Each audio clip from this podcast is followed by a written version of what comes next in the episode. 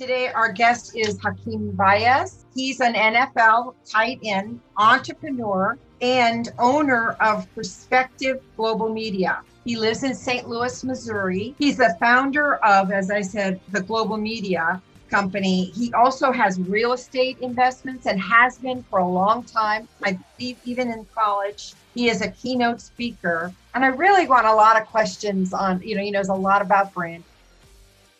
Knowing what it ultimately takes to get to that level. And I'm, I'm, I'm a big proponent on like, you have to match the audacity of your dreams and ambition, like what the actual work that you actually put in. And most people don't match that.